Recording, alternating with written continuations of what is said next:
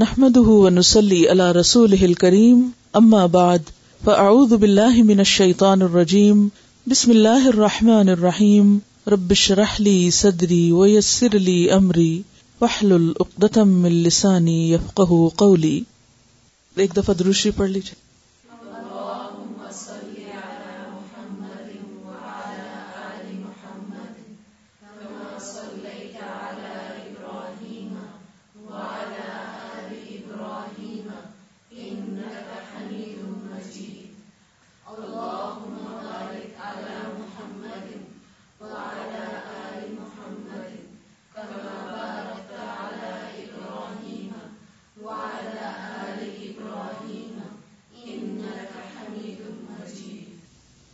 دعا مانگیے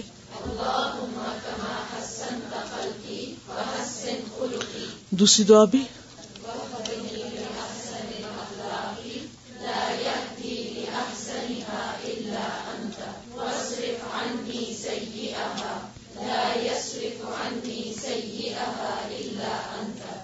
آج ہم جھوٹ کے بارے میں پڑھیں گے۔ میرے خیال میں اس ٹاپک کو صدق ہونا چاہیے تھا، سچائی۔ اگر ہم سچائی کے بارے میں جان لیں تو جھوٹ خود ہی پتا چل رہا ہے۔ لیکن یہ ٹاپک اور یہ موضوع اتنا اہم ہے کہ اگر ہمیں اس کی سمجھ آ جائے تو گویا پورے دین کی سمجھ آ جائے۔ اور اگر یہ صفت ہمارے اندر پیدا ہو جائے یعنی سچائی کی، اور ہم جھوٹ سے بچنے لگ جائیں، تو تمام اعمال صالح یا نیک اعمال کی کنجی ہمارے ہاتھ میں آ جائے۔ کیونکہ سچائی ایسی چیز ہے کہ جو باقی نیکیوں کا راستہ ہموار کرتی ہے۔ اور جھوٹ ایسی چیز ہے جو نیکیوں کے دروازے بند کرتی ہے۔ اور نہ صرف یہ کہ ربانی رزق بند ہوتا ہے، بلکہ مادی رزق بھی گھٹتا ہے جھوٹ کی وجہ سے۔ اہل ایمان اور منافقین میں فرق ہی جھوٹ کا ہے۔ مومن بزدل ہو سکتا ہے، مومن بخیل ہو سکتا ہے۔ لیکن مومن جھوٹا نہیں ہو سکتا۔ تو اعمال کی روح اور دین کی بنیاد اساس بیس سچائی پر ہے۔ نبوت کے بعد اگلا درجہ صدیقین کا ہے۔ من النبیین و صدیقین و شہدا اللہ سبحان و تعالی ہمیں سچے لوگوں کا ساتھ دینے کا حکم دیتا ہے۔ مع الصادقین قیامت کے دن سچے لوگوں کو ان کی سچائی کی جزا ملے گی۔ اور قیامت کا دن سچے لوگوں کا دن ہے۔ قیامت کے دن اصل کامیاب ہونے والے لوگ دراصل سچے لوگ ہی ہوں گے۔ ہادا یومن ينفع الصادقین صدقهم تمام انبیاء کو اللہ سبحان و تعالی نے سچی زبان عطا کی۔ وجعلنا لهم لسان صدق علیہ انبیاء کے بعد سچے لوگ ہر دور میں دین کے خادم بنے اور انہی کی خدمت میں برکت ہوئی۔ نبی صلی اللہ علیہ وسلم کے بعد حضرت ابو بکر صدیق رضی اللہ تعالی عنہ کو اس امت کے السابقون الاولون میں سے اول ہونے کا خطاب ملا یا ان کو یہ مقام ملا۔ ولدی جا اب صدقی و صدق هم المتقون۔ وہ جو سچائی لایا اور اس نے سچائی کی تصدیق کی، وہی لوگ دراصل متقی لوگ ہیں۔ صدق، سچائی، صداقہ، سچی دوستی اور صادق کہتے ہیں عربی میں بہت میٹھی کھجور کو۔ تو سچا انسان کیسا ہوتا ہے؟ میٹھا ہوتا ہے۔ اس کی باتیں، اس کا معاملہ، اس کا طریقہ، اس کا طرز عمل، ان سب چیزوں میں ایک ایمان کی مٹھاس اور حلاوت ہوتی ہے، جو اس کے آس پاس کے لوگوں کے لیے بھی باعث سکون ہوتی ہے۔ صادق اور صدیق میں فرق یہ ہے کہ صدیق بہت زیادہ سچے کو کہتے ہیں، جو سچائی میں کامل ہو، ہر لحاظ سے سچا ہو۔ اور نہ صرف یہ کہ زبان سے بلکہ عمل سے اپنی بات کو سچا کر دکھانے والا ہو۔ اور سچائی دل اور زبان کی موافقت کا نام ہوتی ہے۔ جو دل میں ہے، وہی زبان پر ہے۔ ایسے انسان کا سر اور الانیہ یعنی اندر کا حصہ اور باہر کا حصہ، ظاہر اور باطن ایک جیسا ہوتا ہے۔ سچا شخص اپنی بات پر قائم رہتا ہے۔ اسی لیے سچے انسان کو نیکی پر استقامت نصیب ہوتی ہے۔ اس کے اندر تلون نہیں ہوتا۔ وہ ایک اسٹیبل انسان ہوتا ہے۔ جھوٹا شخص رنگ بدلتا رہتا ہے۔ کبھی ایک بات کہتا ہے، کبھی دوسری بات کہتا ہے، کبھی ایک کام کرتا ہے، کبھی دوسرا کام کرتا ہے۔ لیکن سچا انسان نہ صرف یہ کہ اپنے قول کا سچا ہوتا ہے، اپنے ارادوں کا بھی سچا ہوتا ہے، اور اپنے عمل کا بھی سچا ہوتا ہے۔ اور عمل کی سچائی کیا ہوتی ہے کہ جس چیز کو انسان اچھا سمجھے اور اچھا قرار دے اور نیکی سمجھے، پھر اس پر جم جائے۔ جیسے اس کائنات کی سب سے بڑی سچائی اللہ کی معرفت اور اللہ پر ایمان لانا ہے، تو پھر کل آمن تو بلّہ ہی تم مستقم ہر حال میں انسان اس پر جمع رہے۔ قرآن پاک میں صدق پانچ طرح سے استعمال ہوا ہے۔ لسان صدق، قدم صدق، مقعد صدق، مدخل صدق اور مخرج صدق۔ یعنی صدق کو پانچ طریقوں سے بیان کیا گیا ہے۔ رب ادخلنی مدخل صدقن، کہ اللہ مجھے جہاں بھی لے جا سچائی کے ساتھ لے جا، سچائی کے مقام پہ داخل کر۔ وہ اخرجنی مخرج صدقن نبی صلی اللہ علیہ وسلم کے لیے مدخلا صدقن کیا تھا؟ مدینہ۔ اور مخرج صدقن کیا تھا؟ مکہ۔ اور آپ کی پہچان دور نبوت سے پہلے کیا تھی؟ دور جاہلیت میں بھی کہ آپ صادق اور امین ہیں۔ یعنی نبوت سے پہلے بھی آپ کی زبان سچی تھی۔ دیگر انبیاء کو بھی سچی زبانیں دی گئی اور آپ کو بھی لسان صدق نصیب ہوئی۔ اور قدم صدق کیا ہے؟ جنت۔ اور مقعد صدق، وہ سچا مقام جو اللہ کی ملاقات کے وقت انسان کو نصیب ہوگا۔ ان المتقین فی جنات و نہر، فی مقعد صدق عند ملیک مقتدر۔ متقی لوگ باغوں اور نہروں میں ہوں گے یعنی جنت میں۔ فی مقعد صدق سچائی کے مقام پر۔ یعنی جنت کو اور ان کے اس گھر کو اور اس خاص مقام کو جہاں وہ اللہ تعالی سے ملاقات کریں گے۔ ان دملی کے مقتدر، اقتدار والے بادشاہ یعنی اللہ رب العالمین کے پاس مقاد صدقن میں ہوں گے۔ یعنی ایسے مقام اور ایسی جگہ ان کو نصیب ہوں گی جنہیں سچائی سے پہچانا گیا۔ تو گویا سچائی انسان کو دنیا میں بھی فائدہ دیتی ہے اور سچائی ہی انسان کی آخرت کے درجات کی بلندی کا ذریعہ بنے گی۔ اور اللہ سے ملاقات کرنے کے لیے، اللہ کا دیدار کرنے کے لیے جو صفت انسان کو چاہیے، وہ سچائی ہے۔ اور سچائی کیا ہے؟ حق کے مطابق بات واقع کے مطابق بات۔ خواہ اپنی ذات کی نفی ہوتی ہو، خواہ نقصان ہوتا ہو۔ کیا سمجھ میں آیا؟ کیا ہوتی ہے سچائی؟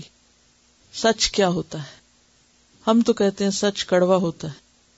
عربی کی تعریف میں ہے کہ صادق بہت میٹھی کھجور ہوتی ہے، جس کا ذائقہ اپنی اصل پر ہے۔ دنیا اور آخرت کی کامیابی کا انحصار اسی پر ہے۔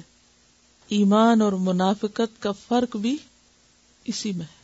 کوئی مومن ہے یا نہیں، اس کا فیصلہ اسی صفت پر ہے۔ سچائی باقی نیکیوں اور خیر اور بھلائی کا راستہ کھولتی ہے۔ الصدق طمأنینہ، سچائی دل کو اطمینان بخشتی سچائی واقع کے مطابق مطابق حقیقت چیز ہوتی ہے۔ سچائی دل اور زبان کی موافقت کا نام ہے۔ سچائی ظاہر و باطن کے ایک ہونے کا نام ہے۔ سچا انسان قابل اعتماد ہوتا ہے، اپنے آس پاس کے لوگوں کو خوشی دیتا ہے۔ سچائی محض قول کی سچائی نہیں ہوتی، بلکہ سچائی انسان کی نیت کی سچائی بھی ہوتی ہے۔ ارادے کی پختگی کا نام بھی ہے، معاملات میں سچا ہونا بھی۔ اور اسی طرح آغاز و انتہا ہر چیز میں سچائی ضروری ہوتی۔ انبیاء کی صفت ہے سچائی، اور انبیاء کے بعد سب سے بڑا مقام سچے لوگوں کا ہے۔ اور صدیقیت کیا ہوتی ہے؟ صدیق اور صادق کا فرق کیا ہے؟ صادق ہوتا ہے جیسے زبان کا سچا، لیکن صدیق ہوتا ہے جو عمل سے سچائی کو ثابت کر دکھائے، جو تصدیق کرے، کامل سچائی۔ اور سچی دوستی کس کو کہتے صداقت. یعنی اردو میں ہم صداقت سچائی کو کہتے ہیں نا؟ تو عربی میں صداقت کہتے ہیں سچی دوستی کو. جھوٹ تو گھڑنا پڑتا ہے نا؟ اور سچ ایک فطرت کی آواز ہوتی ہے. انسان کے اندر کی آواز ہوتی ہے. دل میں اطمینان ہوتا ہے، خواہ کوئی ناراض بھی ہو، وقتی طور پر کسی کو اچھا نہ بھی لگے، لیکن اپنے لیے اور دوسرے کے لیے نتیجے کے اعتبار سے وہی اصل چیز ہے۔ اللہ سے ملاقات اور اللہ کے دیدار اور اللہ کے خاص مقرب بندوں میں شامل ہونے کے لیے سچائی کے بغیر گزارا ہی نہیں۔ سچائی اعمال صالحہ کی کنجی ہے۔ سچائی کے بغیر نیکی کی توفیق کا راستہ نہیں کھلتا۔ جھوٹ سننے والے اور حرام کھانے والے کو برابر قرار دیا۔ سماؤن للکذب، اکالون للسحت۔ جھوٹ کو یاد رکھنے کے لیے بھی ایفرٹ کرنی پڑتی ہے۔ بالکل صحیح۔ سچ سچ آدمی کے علم اور اس کے بول میں تضاد نہ ہونے کا نام۔ یعنی جو علم میں ہے، جو آپ جانتے ہیں، جو آپ کو معلوم ہے، آپ وہی بولتے ہیں۔ نہ اس سے بڑھاتے ہیں، نہ اس سے گھٹاتے ہیں۔ تو سچا ہونے کے لیے کیا ضروری ہے کہ انسان وہی بولے جو وہ جانتا ہے؟ اور جو وہ نہیں جانتا، کیا کہہ دے؟ میں نہیں جانتا۔ اور انسان جو بول رہا ہے، وہ وہی ہو جو واقعی اس کے علم میں آیا ہو۔ اور جو اس کے علم میں نہ آیا ہو، اسے خود سے نہ گھڑے، اپنی طرف سے نہ بیان کرے۔ تو انسان کی معلومات اور انسان کے قول دونوں میں موافقت کا ہونا بے حد ضروری ہے۔ ہم دیکھتے ہیں کہ پوری کائنات سچائی پر قائم ہے، کیونکہ اللہ نے ان کو حق کے ساتھ پیدا کیا ہے۔ ما خلقنا السماوات والارض وما بینہما الا بالحق۔ ہر چیز حق پر، سچائی پر قائم ہے۔ جو ہے، وہی دکھائی دیتی ہے۔ مثلا، سورج کو آپ دیکھیں، کیا دکھائی دیتا ہے؟ جو وہ ہے، کیا کرتا ہے؟ جو اس کا کام ہے، چاند کو دیکھے درخت کو دیکھے کبھی ایسا نہیں ہوگا کہ آپ درخت لگائیں آم کا اور نکل آئے کچھ اور۔ وہ وہی نکلے گا جو آپ لگائیں گے۔ وہ ایسا ہی ہوگا۔ ایک درخت کی جو خوشبو یا ایک پتے کی یا پھول کی جو ہے، وہی آپ کو ملے گی چاہے آپ سو دفعہ اس کے پاس جائیں۔ وہ وہی ہوگا۔ وہ بدلا ہوا نہیں ہوگا۔ اس میں آپ کوئی تبدیلی نہیں پائیں گے۔ پہاڑوں کو آپ دیکھیں، پتھروں کو آپ دیکھیں، مختلف چیزوں کو آپ دیکھیں۔ اپنے ہاتھ، اپنے پاؤں، اپنے جسم کو دیکھیں۔ وہ جو ہیں وہی نظر آتے ہیں۔ اگر وہ تھکے ہوئے ہیں تو وہ ویسے ہی نظر آئیں گے۔ اگر وہ صحت مند ہے تو وہ صحت مند ہی نظر آئیں گے۔ وہ پریٹینڈ نہیں کرتے۔ اسی طرح جانوروں کو بھی آپ دیکھیں۔ بچوں کو بھی آپ دیکھیں۔ تو ہر چیز جو ہے وہ سچائی پر ہے۔ سوائے انسان کے جس کو عقل ملی، شعور ملا، اس نے اپنی عقل کو غلط استعمال کر کے ہر چیز کو مسخ کیا، ہر چیز کو بدل دیا۔ تو آئیے اب پڑھتے ہیں۔ کہ جھوٹ کیا چیز ہے؟ کیونکہ جو سچ نہیں، پھر وہ کیا ہے؟ جھوٹ ہے۔ بنیادی طور پر کزب کا معنی ہوتا ہے غلط خبر دینا۔ سچ کیا ہے؟ درست خبر دینا۔ چاہے وہ زبان سے ہو، چاہے وہ عمل سے ہو، چاہے وہ رویے سے ہو۔ اور جھوٹ کیا ہے؟ غلط خبر دینا۔ یہ جو لفظی معنی ہے نا، یہ آپ پکا کر لیں اپنے ذہن میں، تو باقی چیزیں سمجھنا بہت آسان ہو جائیں گی۔ جھوٹ کا معنی غلط خبر دینا، یہ جھوٹ ہوتا ہے۔ عربی میں کہتے ہیں کد بتل آئین آنکھ نے جھوٹ بولا۔ آنکھ کب جھوٹ بولتی ہے انسان کی؟ جب وہ کسی چیز کو، جو وہ ہوتی ہے، وہ نہیں دیکھتی، اپنے امیجنیشن سے کچھ اور ہی دیکھتی، تو دھوکا دے جاتی ہے ہمیں۔ آپ ایک چیز کو دور سے کچھ سمجھتے، جب پاس جاتے ہیں تو آپ کہتے او ہو، یہ تو میں کچھ اور ہی سمجھا تھا۔ یہ تو وہ نہیں۔ تو یہ جو عمل ہے، وہ کیا ہے دراصل؟ جھوٹ۔ کہ کسی چیز کے بارے میں وہ نہ بتانا جو وہ ہے۔ خرابیاں کہاں سے شروع ہوتی ہیں؟ جھوٹ سے شروع ہوتی کہ جو چیز جو ہے نہیں، اس کو وہ مقام دیا جا رہا ہے۔ وہ کہا جا رہا ہے یا بنایا جا رہا ہے یا اس طرح پیش کیا جا رہا۔ اسی طرح کزا بس سیر کا معنی ہوتا ہے چلنے کی کوشش نہ کرنا۔ سیر کا کیا معنی ہوتا ہے؟ چلنا۔ اور کزا بس سیر نہ چلنا۔ تو جھوٹ ہے خبر غلط، خلاف حقیقت، خلاف واقع علم اور زبان کا فرق۔ بے تحقیق بات بیس لیس بات۔ منافقت کا دروازہ کھول دیتا ہے۔ بندے کے ایمان کو سخت نقصان دیتا ہے۔ اور اگر انسان باز نہ آئے تو ایمان کا مکمل خاتمہ تک کر دیتا ہے۔ انسان کی ہدایت کی راہ میں بہت بڑی رکاوٹ۔ قال اللہ تعالی، ان اللہ لا يهدي من هو كاذب كفار اللہ سبحانہ تعالی فرماتے ہیں، بے شک اللہ کسی ایسے شخص کو ہدایت نہیں دیتا جو جھوٹا ہو اور منکر حق ہو نہ شکرا ہو۔ گویا جھوٹے شخص کو ہدایت سے بھی محروم کر دیا جاتا ہے۔ اور ہدایت جیسا کہ آپ جانتے ہیں کہ ایک ہدایت توفیق ہوتی ہے اور ایک ہدایت ارشاد ہوتی ہے۔ ہدایت ارشاد تو سب کے لیے، جھوٹوں اور سچوں سب کے لیے، لیکن ہدایت توفیق کے سیدھے رستے پہ جانے اور پھر نیکی کا کام کر لینے کی توفیق اور اس کا دروازہ کھل جانا، یہ نعمت ملتی ہے سچے لوگوں کو۔ یہ تھی آیت سورت زمر تین اور سورت مؤمن آیت ٹوینٹی ایٹ میں فرمایا، ان اللہ لا يهدي من هو مسرف كذاب بے شک اللہ تعالی نہیں ہدایت دیتا کسی اس شخص کو جو حد سے بڑا ہوا اور سخت جھوٹا ہو۔ مصرف کذاب۔ تو اس سے پتہ یہ چلتا ہے کہ جھوٹ کا سب سے بڑا نقصان یہ ہوتا ہے کہ انسان ہدایت سے صحیح راستے سے اللہ کی گائیڈنس رہنمائی سے، توفیق سے محروم ہو جاتا ہے۔ اور جس پر کوئی دروازہ ہی بند ہو جائے، اس کے لیے پھر آگے خیر اور بھلائی کرنے کے مزید چانسز کیا ہو سکتے ہیں؟ اسی لیے اللہ تعالیٰ فرماتے ہیں، قال اللہ تعالی، یا ایوہ الذین آمنوا اتقوا اللہ وکونوا مع الصادقین۔ اے لوگو، جو ایمان لائے ہو، اللہ سے ڈرو اور سچوں کے ساتھ ہو جاؤ۔ کونو مع صادقین کیونکہ انسان کی دوستی اسی شخص سے ہو سکتی ہے جس کو وہ اپنے مزاج اور ذوق کے مطابق پاتا ہے۔ یہ بالکل نیچرل ہے نا۔ آپ اپنی فطرت، مرضی اور مزاج کے خلاف دوسرے کو زیادہ دیر برداشت نہیں کر سکتے۔ تو جو شخص خود سچا ہوتا ہے، اسی کو سچائی سے اٹریکشن ہوتی ہے۔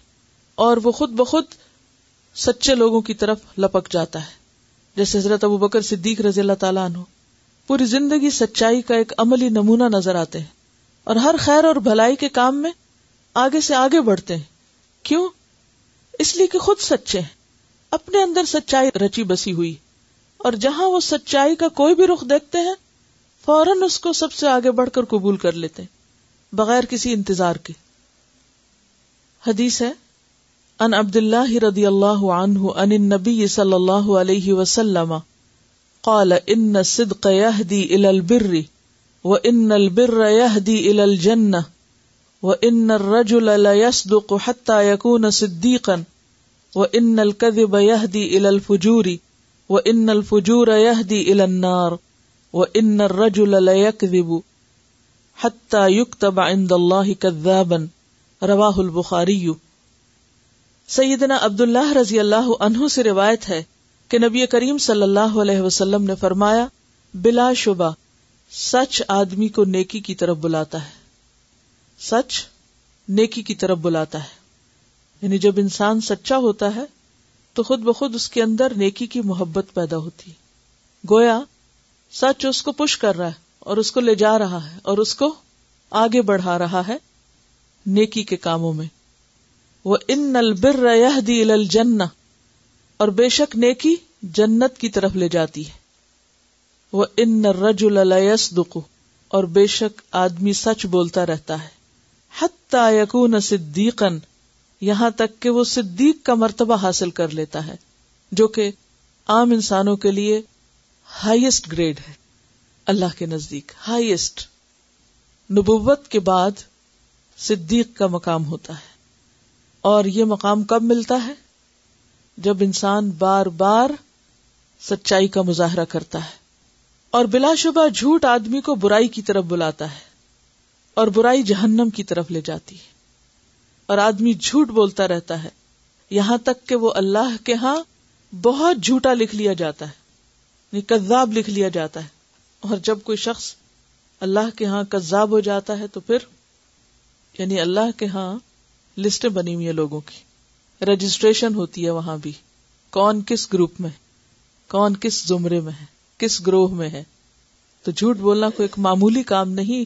ایک کے بعد جب ایک دفعہ جھوٹ بولتا جاتا ہے انسان تو وہ بالآخر جھوٹے لوگوں کے ساتھ لکھ لیا جاتا ہے اور قیامت کے دن پھر انہی کے ساتھ اٹھے گا۔ تو گویا بنیادی طور پر دو بڑے گروہ ہیں لوگوں کے، ایک سچے لوگوں کا اور ایک جھوٹے لوگوں کا۔ اگلی حدیث ہے، انقبت ابن عامر قال قلت یا رسول اللہ، من نجاتو قال املک علیک لسانک۔ یہ پیش جو ہے نا، املکو پہ، اس کو جزم بنا لے املک املک علیک لسانک، ولیسعک بیتک وبکی علی خطیئتک، رواہ الترمذی. انقبت ابن عامر اقبا بن عامر رضی اللہ عنہ سے روایت ہے قالا کہتے ہیں قل تو میں نے کہا، یا رسول اللہ، اے اللہ کے رسول صلی اللہ علیہ وسلم، من نجاتو؟ نجات کس چیز کا نام ہے؟ یعنی نجات کس سے ہوتی ہے؟ قالا فرمایا املک علیہ کا لسانک۔ اپنی زبان کو قابو میں رکھو۔ املک کا کیا مانا مالک بنو۔ یعنی اپنی زبان کے مالک بنو۔ اور جو کسی چیز کا مالک ہوتا ہے وہ اس کو کنٹرول میں رکھتا ہے۔ اپنی مرضی کے مطابق استعمال کرتا ہے۔ یعنی زبان قابو میں رکھو۔ وہ لیسا اکبئی تک اور چاہیے کہ وسط کرے تجھ کو تیرا گھر۔ یعنی تیرا گھر تجھے کافی ہو۔ اپنے گھر میں رہو۔ گھر ایک تو گھر ہوتا ہے جو گھر کے معنوں میں ہے اور دوسرا معنی کیا ہے؟ کہ اپنی حدود کے اندر اور اپنے کام سے کام رکھنا۔ کیونکہ جب انسان اپنے گھر میں ہوتا ہے یعنی ضرورت سے باہر نکلتا ہے، کام سے باہر نکلتا ہے اور پھر واپس آ کے اپنے گھر میں اپنے کاموں کو لگ جاتا ہے، تو بہت سے شر اور خرابیوں اور برائیوں سے بچ جاتا ہے۔ جتنا زیادہ آپ گھر سے باہر ہوں گے، جتنا زیادہ آپ لوگوں میں ہوں گے، جتنا فضول گپ شپ کریں گے، اتنا ہی زیادہ احتمال ہے اس بات کا کہ آپ کی زبان سے غلط باتیں نکلیں گی اور خاص طور پر بے بنیاد باتیں، جھوٹی باتیں۔ تو جھوٹ سے بچنے کے لیے کیا ضروری ہے کہ انسان اپنے کام سے کام رکھے، اپنے دائرہ کار میں رہے، اپنے مقصد پر فوکس کرے اور بیکار میں لوگوں سے انٹریکٹ نہ کرے۔ وب کی اللہ خطی اتک اور اپنی خطاؤں پہ رو۔ یعنی اگر غلطی ہو جائے تو بجائے اس کے کہ اس کے اوپر تعویلیں کرو، اس کو جسٹیفائی کرو اور اسے درست قرار دو، اس کا اعتراف کر لو، اس پہ رو لو اور اللہ سے معافی مانگ لو، تو خود بھی قرار آ جائے گا اور آگے مزید نیکی کا دروازہ بھی کھل جائے گا۔ دیکھیے کہ جب انسان جھوٹ بولتا ہے نا، تو اس کو ایک ایفرٹ کرنی پڑتی۔ سب سے پہلے تو خود اپنے آپ سے جگڑنا پڑتا ہے، اپنے سے لڑنا پڑتا ہے، اپنے آپ کو دبانا پڑتا ہے۔ پھر چونکہ جھوٹی بات یا خلاف حقیقت بات اس کو کائنات کی کوئی چیز ایکسپٹ نہیں کرتی۔ وہ سب کے لیے ایک ناپسندیدہ چیز ہے۔ لہذا وہ صرف اپنے سے جھوٹ نہیں بول رہا ہوتا یہ کسی سامنے والے سے نہیں بول رہا ہوتا، وہ ہر ایک سے بول رہا ہوتا۔ کیونکہ وہ ایک غلط بات کر رہا ہے، خلاف حقیقت بات کر رہا ہے، اور پھر اس پر وہ اصرار کر رہا ہے، اور اس کی وہ اصلاح نہیں کر رہا۔ تو ایسے میں وہ سارا سٹریس اور سارا بوجھ اور سارا غم جو ہے وہ کس پہ جائے گا؟ خمیازہ کون بھگتے گا؟ نتیجہ کس پہ پڑے گا؟ اسی پہ جس نے کیا۔ اور اپنی غلطی کا اعتراف کر لینا، مان لینا ہاں یہ غلطی مجھ سے ہوئی ہے اور میں نے کی ہے۔ اور میں اس پر شرمندہ ہوں۔ اور انسان اس پر رو کر اللہ سے معافی مانگ لے تو آپ نے دیکھا ہوگا دل کتنا ہلکا ہو جاتا ہے اور معاملہ رفا دفا ہو جاتا ہے۔ تو یہ انسان کی بھلائی کے نسخے، نجات اسی میں ہے، کامیابی اسی میں ہے کہ انسان اپنی زبان قابو میں رکھے، لوگوں سے بقدر ضرورت ملے اور اپنی غلطیوں پر روئے۔ صرف اعتراف نہیں، بلکہ انہیں اپنے حق میں نقصان دہ سمجھے۔ اگلی حدیث کو آپ سب مل کے ذرا پڑھیں۔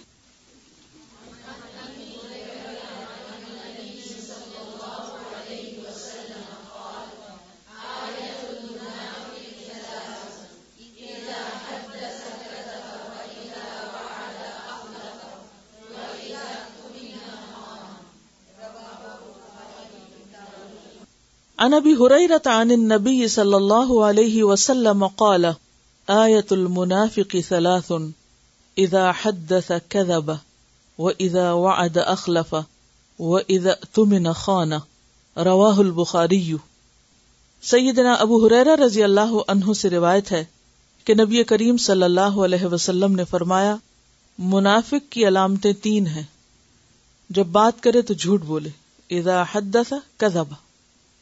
وہ ادا و اد اخلف اور جب وعدہ کرے تو اس کے خلاف کرے۔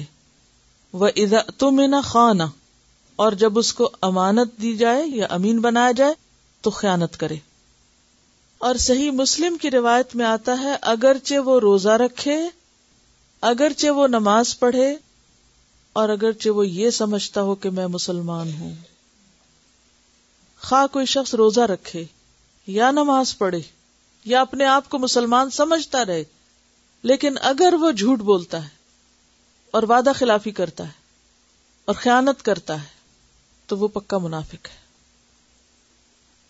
اور منافقین کا انجام کیا ہے؟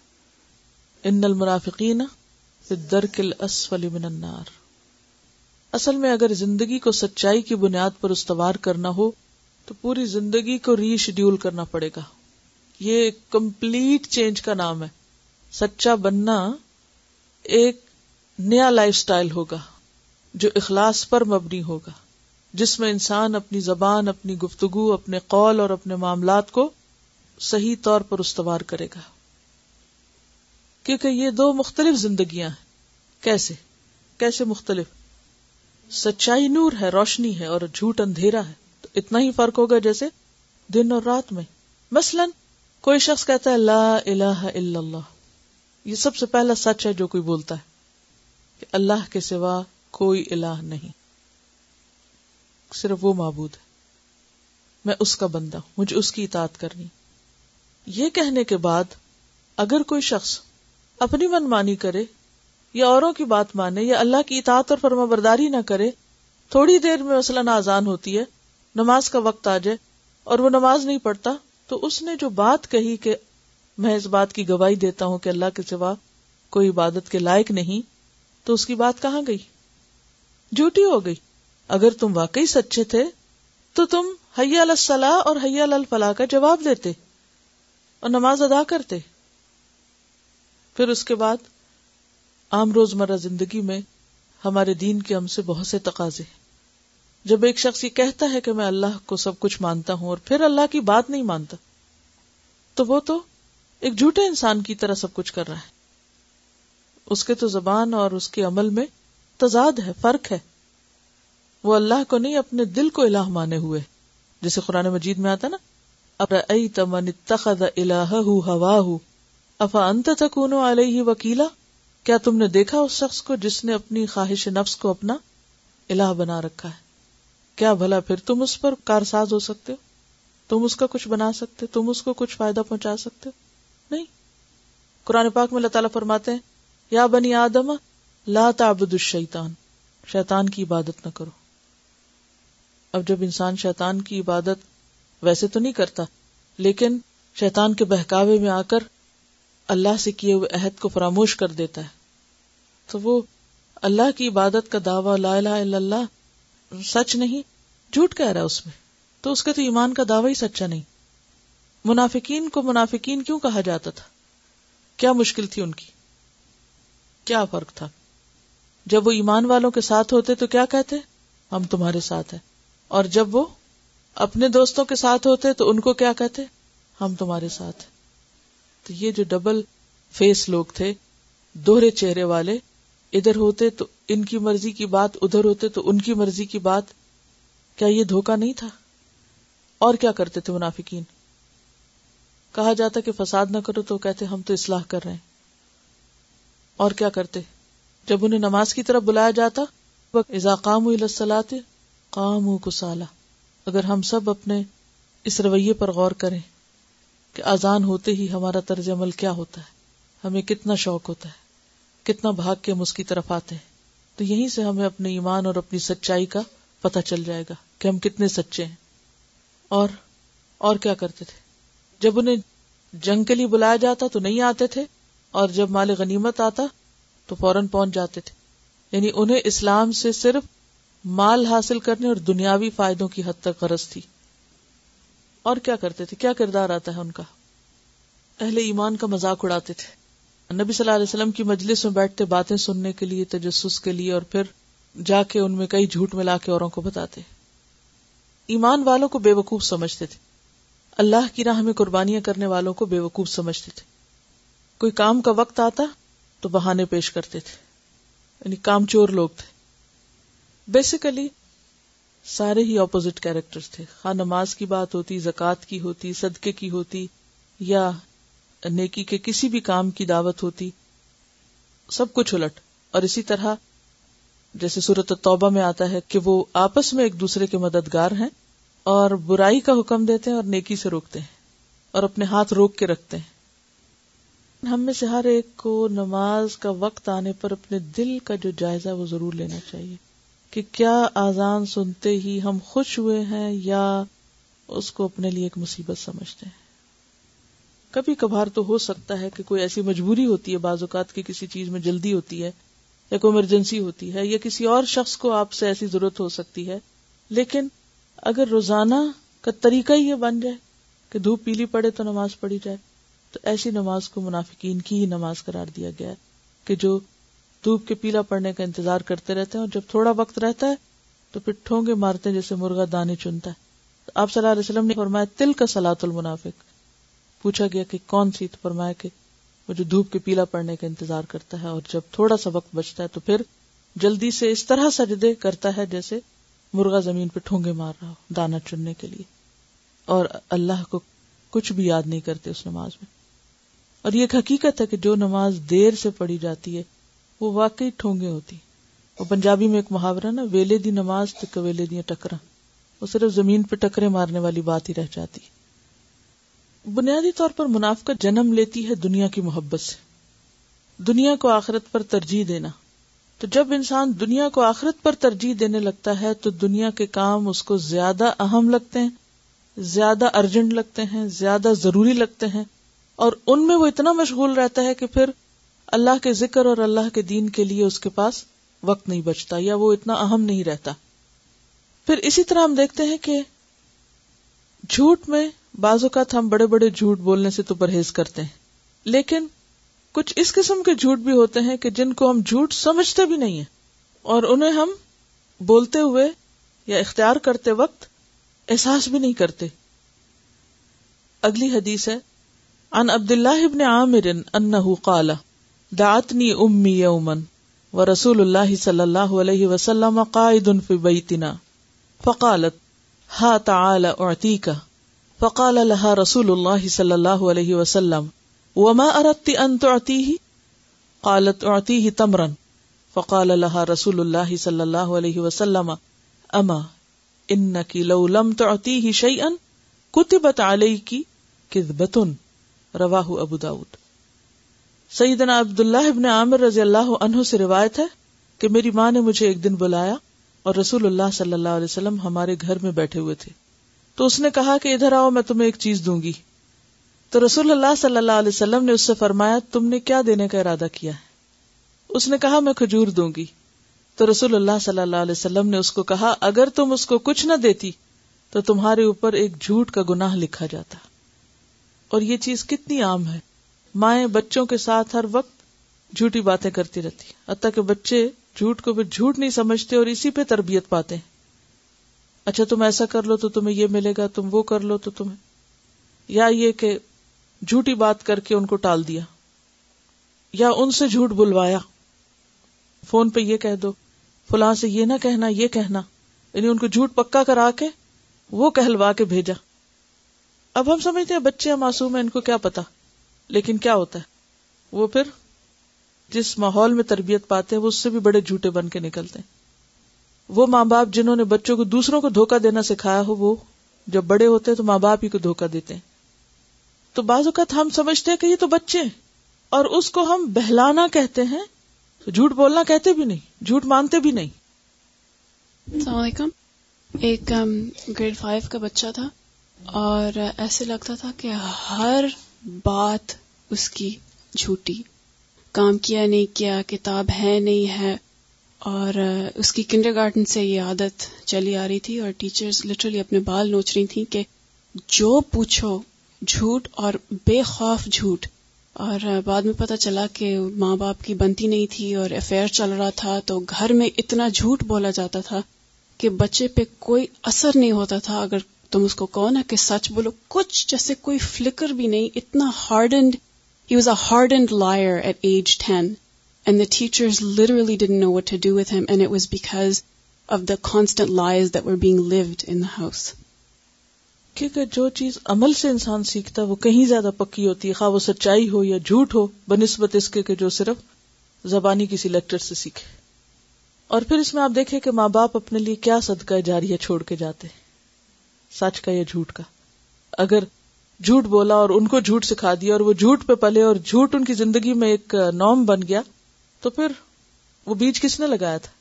اور اس کا سلا یا وہ کانٹے کس کے راہ میں آئیں گے؟ لگانے والوں کے۔ اور والدین کا صرف سچ کی تلقین کرنا کبھی بھی فائدہ نہیں دے سکتا جب تک کہ وہ خود سچے نہ ہوں اور سچے بن کے نہ دکھائیں۔ پھر جھوٹ کی ایک اور قسم ہے۔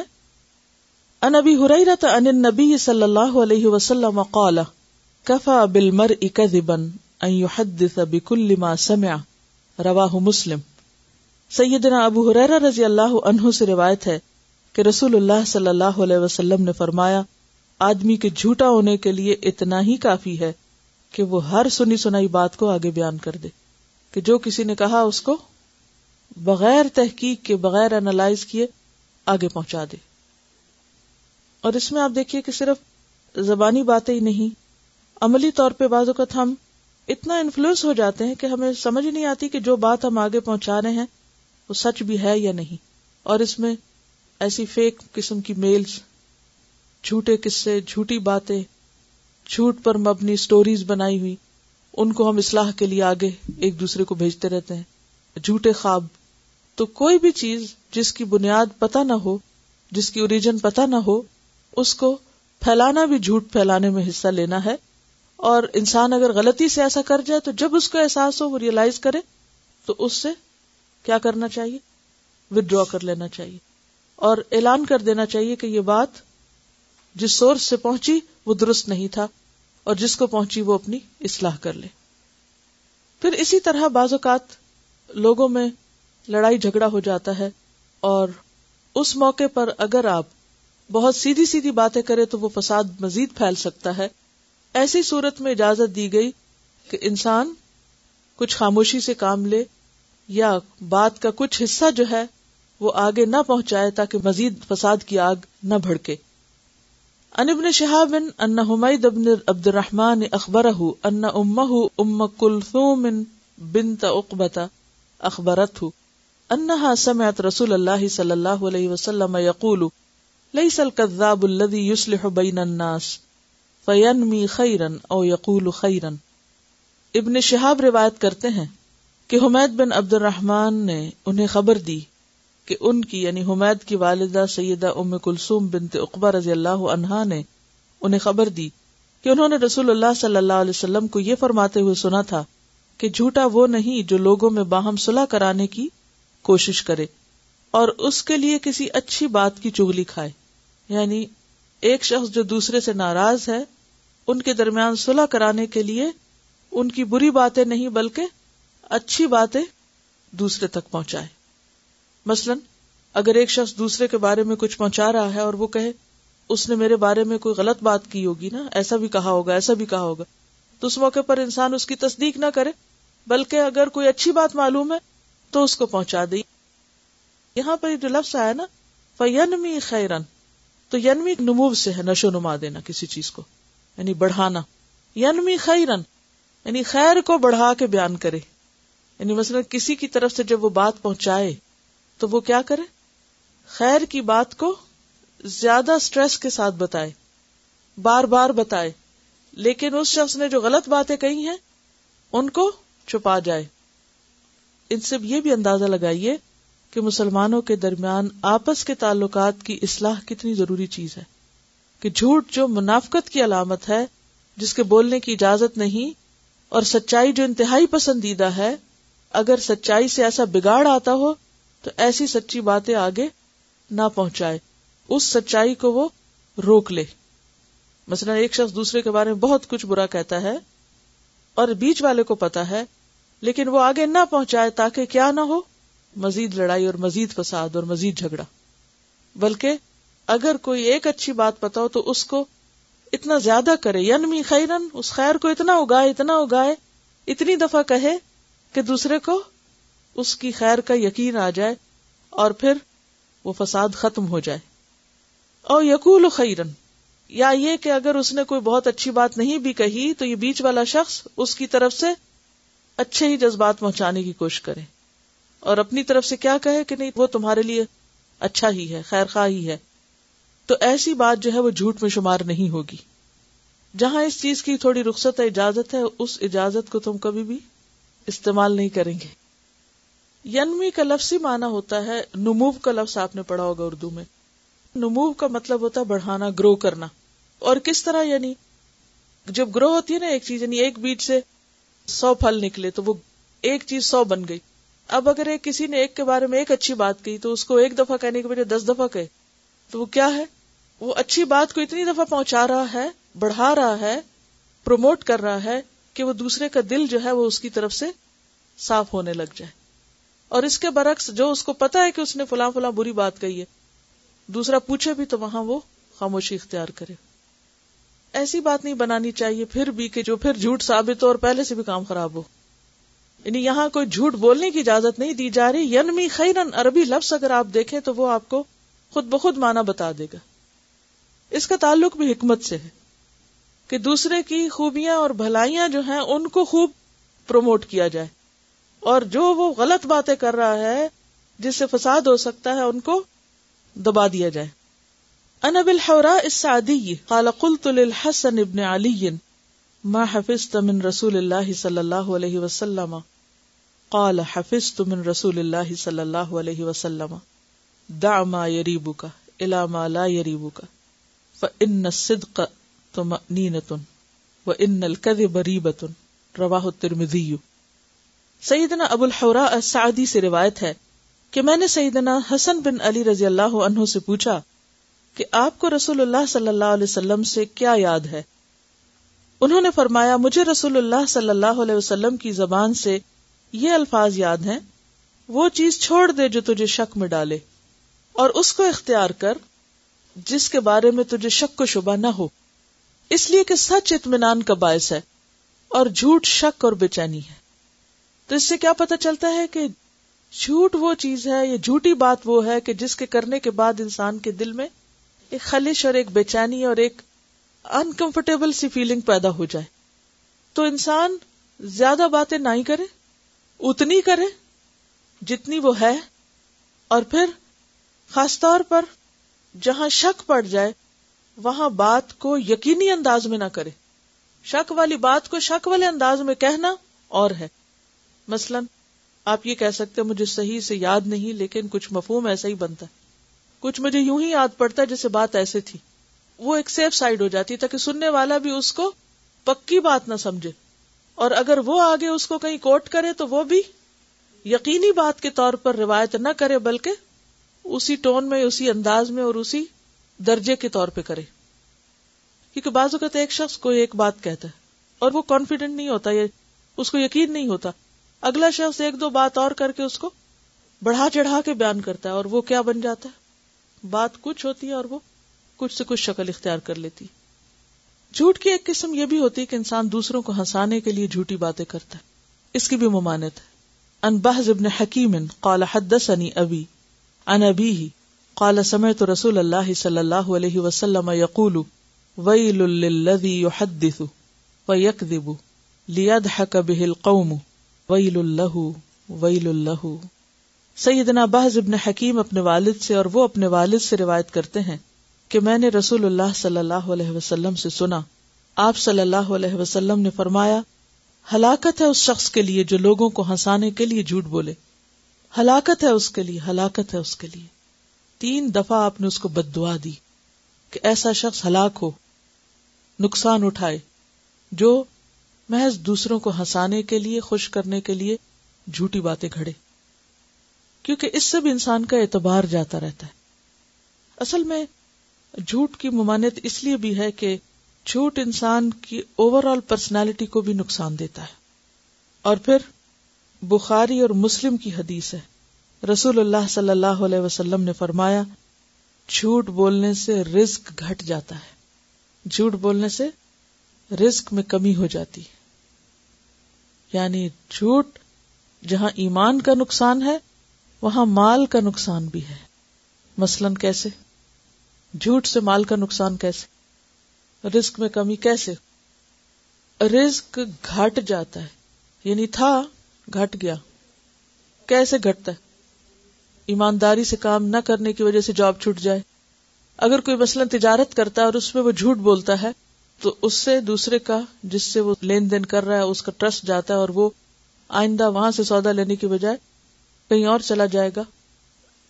بعض اوقات ایسا بھی ہوتا ہے کہ ہمارے پاس اللہ کا دیا بہت کچھ ہوتا ہے اور ہم ناشکری کی وجہ سے کیا کہتے رہتے ہیں؟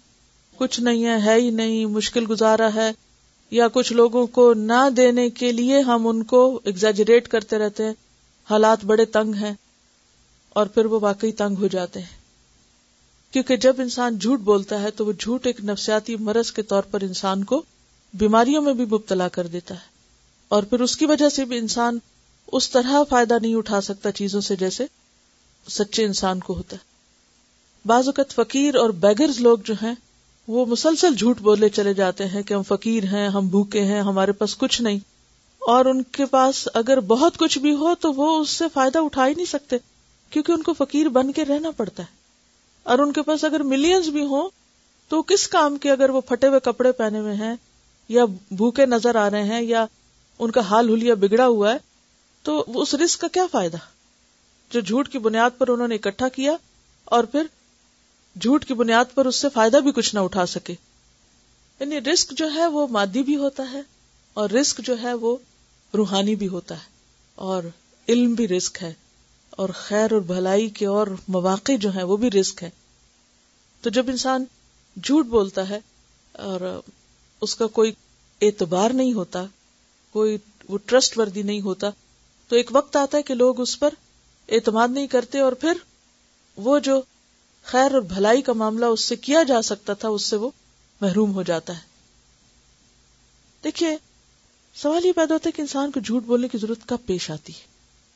جھوٹ بولنے کے پیچھے کیا نفسیات ہوتی ہے اگر غور کریں تو آپ کو کبر ملے گا، تکبر۔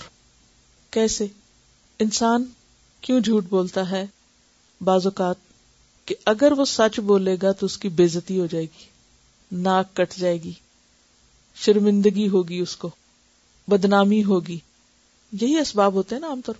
یا یہ کہ جو وہ ہوتا نہیں، وہ بن کے دکھانا چاہتا ہے۔ اس کے پیچھے بھی کیا نفسیات ہوتی بڑا بننا چاہتا ہے نا۔ مثلا ایک شخص فقیر ہے، کچھ نہیں اس کے پاس، لیکن وہ ایسے لباس پہنتا ہے کہ لوگوں کو کیا دھوکا دیتا ہے؟ کہ میرے پاس بہت کچھ ہے۔ پھر اسی طرح جیسے آپ صلی اللہ علیہ وسلم کا نکاح ہوا تھا، تو اس موقع پر آپ صلی اللہ علیہ وسلم نے ان کو دودھ پیش کیا اور ان کہا کہ مجھے طلب نہیں۔ اور یہ نہیں کہ انہوں نے جھوٹی بولا ہوگا، کیونکہ شادی کا دن ایسا دن ہوتا ہے کہ جب انسان کو بھوک ہو بھی تو واقعی ایک عجیب اموشنل اسٹیٹ ہوتی ہے کہ طلب نہیں بھی ہوتی۔ یعنی کہ کچھ کیفیات ایسی ہوتی ہیں کہ جب انسان کا کھانے پینے کو دل نہیں چاہتا اس کا، تو ہو سکتا ہے کہ انہوں نے اس کے، ہم یہ نہیں کہتے کہ انہوں نے نوز بلا کو غلط بیانی ہی کی ہوگی، لیکن اس موقع پر آپ نے مزید اصلاح ضرور کی، کیونکہ آپ کی تعلیم کا طریقہ کیا ہوتا تھا کہ حسب ضرورت، حسب حالت آپ ساتھ ساتھ بتاتے جاتے تھے۔ تو آپ نے کیا فرمایا کہ بھوک اور جھوٹ کو جمع نہ کرو، کہ جھوٹا تکلف جو ہے وہ بھی درست نہیں۔ تو انسان وہ نظر بھی نہ آئے کہ جو وہ ہے نہیں۔ نہ زیادہ امیر اور نہ فقیر۔ یعنی جہاں یہ منع ہے کہ اپنی حیثیت سے کہیں بڑھ کے نظر آئے، وہاں یہ بھی منع ہے کہ اپنی حیثیت سے اتنا کام نظر آئے کہ دوسرا شخص اس کے بارے میں پھر دھوکا کھا جائے۔ یعنی ایک نیچرل انداز میں رہنا چاہیے۔ جو آپ ہیں، وہی آپ نظر آئے خواہ وہ علم کا معاملہ ہو، خواہ وہ مال کا معاملہ ہو، خواہ وہ کسی بھی کام کا معاملہ ہو۔ یعنی کام کے معاملے میں کیا ہے؟ کہ مثلا اگر آپ کوئی کام چھوٹا موٹا کر رہے ہیں اور آپ ظاہر کریں کہ آپ بہت کچھ کر رہے ہیں، تو یہ بھی ایک طرح سے جھوٹ ہو جاتا ہے اور یہ خود نمائی میں۔ اس کا علاج کیا ہو سکتا ہے؟ کس طرح انسان اس سے باہر نکلے؟ جھوٹ کیوں بولا جاتا ہے؟ خود کو بڑا منوانے کے لیے۔ یعنی عموماً جھوٹ کی وجہ کیا ہے؟ خود کو بڑا منوانا۔ اپنی بڑائی کا سکہ جمانا۔ اپنے آپ کو دوسروں کے مقابلے میں چھوٹا نہ ہونے دینا۔ اس کا علاج کیا ہے؟ کیسے انسان اپنے آپ کو منائے کہ کوئی فرق نہیں پڑتا اگر نہ کوئی مجھے بڑا سمجھے؟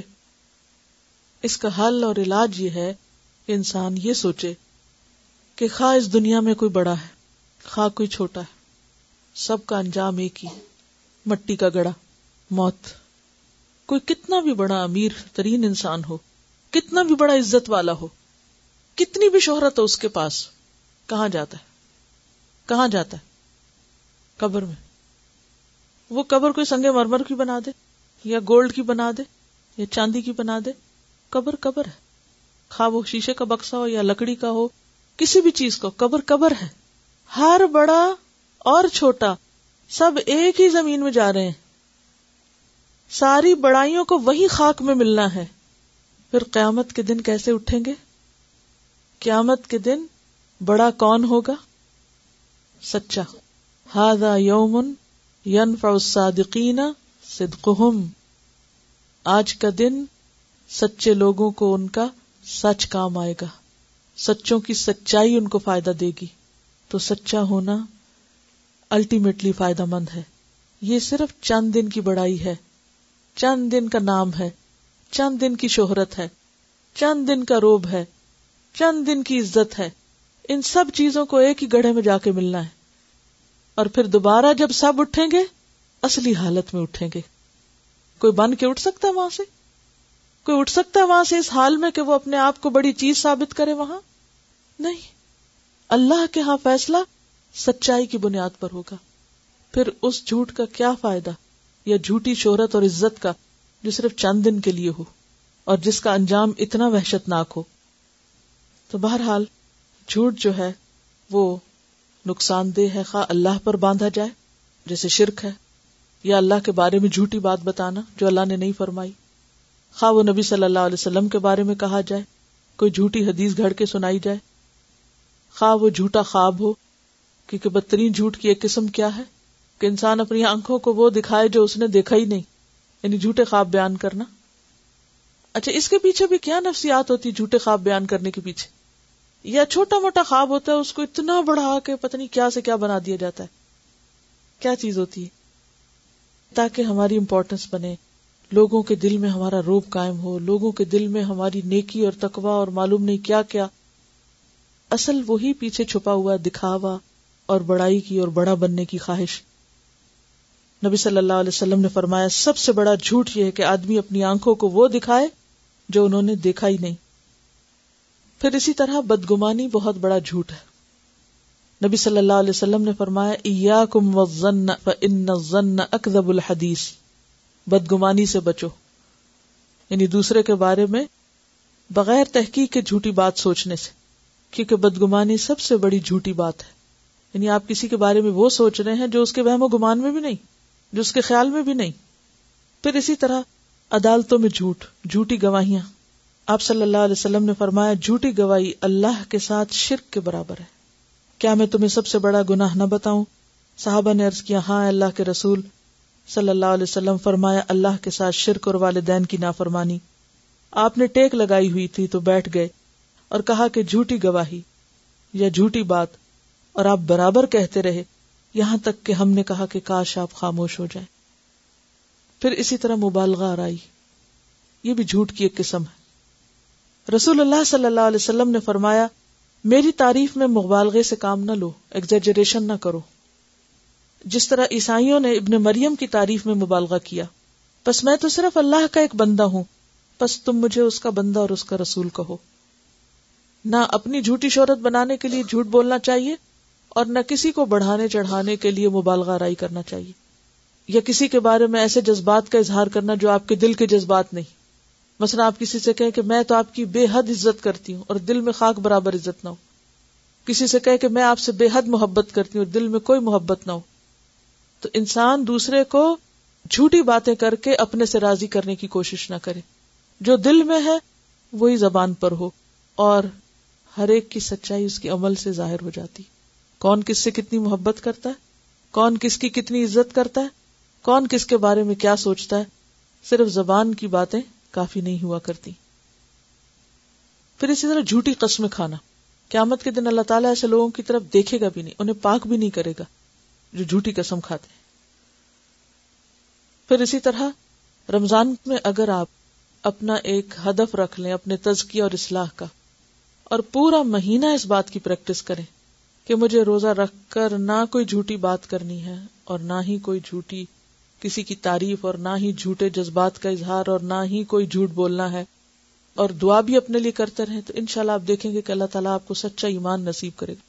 جب آپ شعوری کوشش کریں گے کہ مجھے غلط بیانی نہیں کرنی۔ حاصل کیا ہوگا؟ ملے گا کیا؟ ملنا تو وہی ہے جو اللہ چاہے گا۔ بلکہ الٹا جھوٹ بول کے تو رسک گھٹے گا۔ کسی کی محبت میں کمی ہو جائے گی۔ یعنی کہ جو ہمیں نیکی یا توفیق یا کوئی خیر بھلائی ملنی ہے وہ بھی نہیں ملے گی۔ اگر جھوٹ سے کام لیا۔ اور خاص طور پر روزے کو جو نقصان دینے والی چیز ہے وہ کیا ہے؟ جھوٹ۔ نبی صلی اللہ علیہ وسلم نے فرمایا، بخاری کی روایت ہے، جو آدمی جھوٹ اور اس پر عمل کو نہ چھوڑے ملم یدا قول الزور والعمل به فليس لله حاجت ان يدع طعامه وشرابه تو یہ آپ کا اگلا ٹارگٹ ہے۔ کیا ہے حدیث کا مطلب؟ ملم یدا قول الزور، جس نے جھوٹی بات نہ چھوڑی۔ والعمل به، اور اس پر عمل کرنا۔ فليس لله حاجت۔ اللہ کو کوئی حاجت نہیں۔ فی ایدا تامہ و شرابہ کہ کوئی شخص اپنا کھانا پینا چھوڑ دے۔ تو روزہ محض بھوکے پیاسے رہنے کا نام نہیں، بلکہ اس میں اہم ترین چیز کیا ہے کہ انسان سچا ہو۔ تو سچ جو ہے، نیکی کا دروازہ ہے اور نیکی کی طرف لے جاتا ہے۔ لہذا ہمیں سچا بننا ہے اپنی نیت میں، جو ہم ارادے کریں، اپنے خیالات میں، سوچ میں، اپنے رویے میں، گفتگو میں، معاملات میں۔ اور اسی طرح پرہیز کریں کس سے؟ جھوٹ سے، جھوٹے رویوں سے، جھوٹی شہرت سے، جھوٹی تعریفوں سے، جھوٹے مذاق سے، جھوٹے خواب بیان کرنے سے۔ کہا جاتا ہے کہ من طلب اللہ بالصدق آتا ہوں میرا اتنیب الحق والباطل۔ جو شخص اللہ سے سچائی مانگتا ہے، طلب کرتا ہے کہ اللہ اس کو سچا بنا دے اور اس کی زندگی سچ ہو جائے، تو اللہ اس کو ایک ایسا آئینہ دیتا ہے، یا ایک ایسا معیار یا کرائٹیریا دیتا ہے کہ جس سے وہ حق اور باطل کو دیکھنے لگتا ہے۔ یعنی اللہ اس کو صاحب بصیرت بنا دیتا ہے۔ اللہ اس کو حکمت عطا کرتا ہے۔ اور سچائی سے کیا چیز روکتی ہے؟ انسان کو یہ ڈر کہ پتہ نہیں پھر کیا ہو جائے گا۔ وہ چھٹ جائے گا، یہ نقصان ہو جائے گا۔ وہ مجھ سے محبت نہیں کرے گا، وہ مجھے کچھ دے گا نہیں۔ میں اس سے محروم ہو جاؤں، اس سے۔ یہ سب شیطان کے خوف ہے جب انسان سچ بولتا ہے، تو شیطان ڈراتا ہے کس سے؟ نقصان سے۔ لیکن سچ فائدہ ہی دیتا ہے۔ اور جھوٹ بولنا بظاہر انسان کو لگتا ہے کہ شاید فائدہ دے، لیکن حقیقت یہ ہے کہ جھوٹ انسان کو لازمی طور پر، یقینی طور پر نقصان ہی دیتا ہے۔ لہذا انتہائی ضروری ہے کہ ہم اپنی تمناؤں میں، خواہشات میں، ارادوں میں، سوچوں میں، تمنا کی بات میں نے کس لیے کی؟ کہ بعض اوقات ہم جھوٹی تمنا کرتے ہوتا ہمارے دل میں کچھ نہیں، کہتے ہیں کبھی یہ ہو جائے، وہ ہو۔ میں یہ بھی کر لوں، میں حج کر لوں، میں فلاں کر لوں۔ اور اندر سے ارادہ وغیرہ کوئی پکا نہیں ہوتا۔ تو جھوٹی تمنا جھوٹی خواہشات کا اظہار کرنا، جھوٹی باتیں کرنا، یہ انسان کو نقصان دیتا ہے۔ کیونکہ اللہ کو پتا ہوتا ہے کہ اس کے دل میں ہے کچھ نہیں۔ یہ صرف لوگوں کو راضی کرنے کے لیے اظہار کر رہا ہے، لہذا اللہ توفیق بھی نہیں دیتا۔ راستہ بھی ہموار نہیں کرتا اور موقع بھی عطا نہیں کرتا۔ لہذا رمضان کا مہینہ کیا ہے؟ سچائی کی تجدید کا مہینہ۔ جیسے اس روز بھی شاید میں نے بات کی تھی کہ ہر رمضان میں انسان اپنا ایک ٹارگٹ رکھ لینا۔ اس رمضان میں مجھے یہ اچیو کرنا ہے۔ کچھ باتیں تو آپ روٹین کی کریں گی۔ روزہ رکھیں گے، نماز پڑھیں گے تراوی پڑھیں گے، صدقہ کا خیرات جو روٹین کا آپ کریں گے، زکوٰۃ وغیرہ کا حساب کریں گے۔ قرآن کی تلاوت ذرا مزید کریں گے، قرآن کو پھیلانے کی کوشش کریں گے۔ یہ تو کام وہ ہیں کہ جو ایک روٹین ہے، لگے بندے کام ہے رمضان کے۔ لیکن ان کے علاوہ بھی ہمیشہ انسان کو اپنی اصلاح کے لیے ایک ٹارگٹ رکھنا چاہیے کہ ہر روز اٹھے اور اس کی تجدید کرے کہ مجھے یہ کرنا ہے، مجھے یہ کرنا ہے۔ یہ رمضان میں نے اس طرح گزارنا ہے کہ یہ گزرے تو میں اپنے اس مقصد میں کامیاب ہو چکا تو ان شاء اللہ اللہ تعالیٰ اگر کوئی سچے دل سے نیت اور ارادہ کرے گا تو اللہ توفیق بھی دے گا اور آسان کر دے گا اور ہو جائے گا وہ کام۔ صرف ارادے کی، سچے ارادے کی ضرورت ہے۔ تو اللہ تعالیٰ ہمیں اس کی توفیق عطا فرمائے۔ واخر دعوانا ان الحمد للہ رب العالمین۔ سبحانک اللہم و بحمدک۔ نشہد اللہ الہ الا انت۔ نستغفرک و نتوب الیک۔ السلام علیکم و رحمۃ اللہ وبرکاتہ۔